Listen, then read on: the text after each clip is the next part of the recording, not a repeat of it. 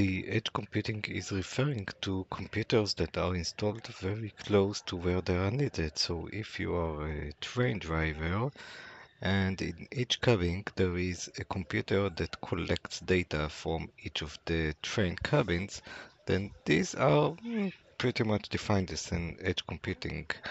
Uh, if you are drilling uh, oil for oil and you have a computer on the driller which measures all kinds of data, then this is another type of edge computing. Um, edge computing is becoming more and more uh, increasingly frequently installed because we collect much more data and we take decisions based on the, this data. However, edge computing is also facing many new challenges which are less found in standard data centers, although we can define some of the data centers also as edge computers if they are closer to the user. So if you have a customer in South Africa and your cloud infrastructure in Europe, then we could theoretically consider an edge computer which is installed on South Africa inside the data centers also as edge computer. But continuing the challenges of edge computing, then we have the challenge of the energy because we need to supply energy to this edge computer, which can be in the middle of the desert or in the middle of the uh, ocean also, we need to pay money for the transfer of data because the edge computer is separated from the cloud infrastructure. Then we need to pass data in and out the edge computer, and usually we need to pay for it. Not always. There are some new services that are springingly coming up, which uh, will not ask you to pay for the data transfer, but in many cases you do need to pay for the data transfer also. You need to upgrade and install the edge computer.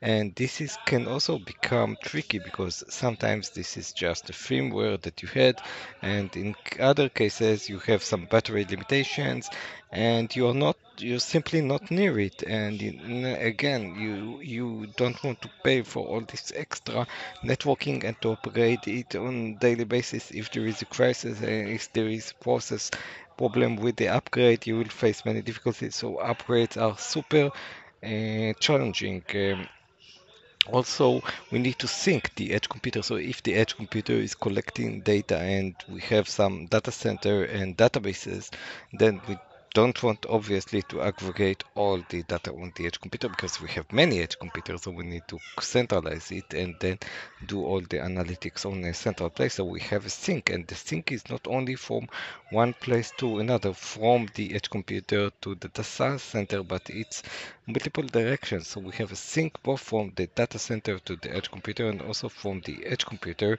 into the data center how come so for example we could uh, take some decisions on the edge computer based on data. So, for example, we could update the models on the edge computer. So, this is a sync. Where is this sync coming from? It's coming from the data center.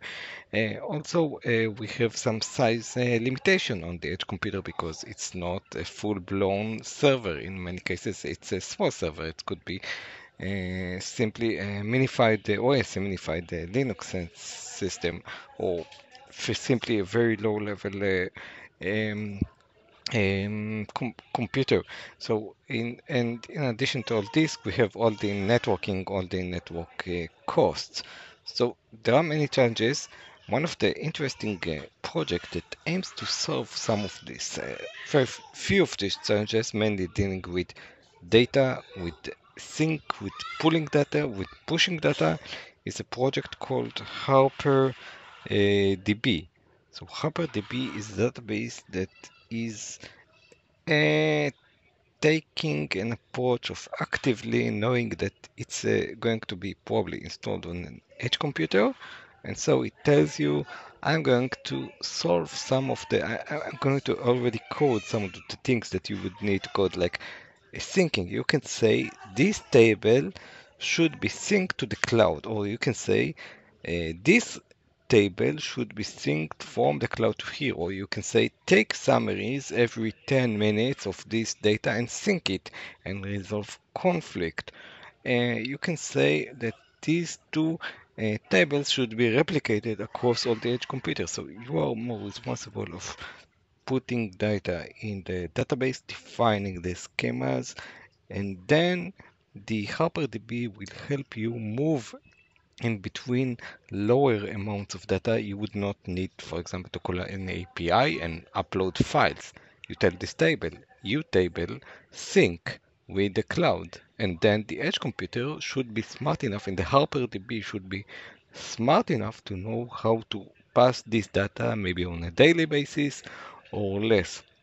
So this was a very brief summary into Edge Computer and into how the tools, interesting tools such as HarperDB, I think it's very interesting, could assist us in the Edge Computers uh, era.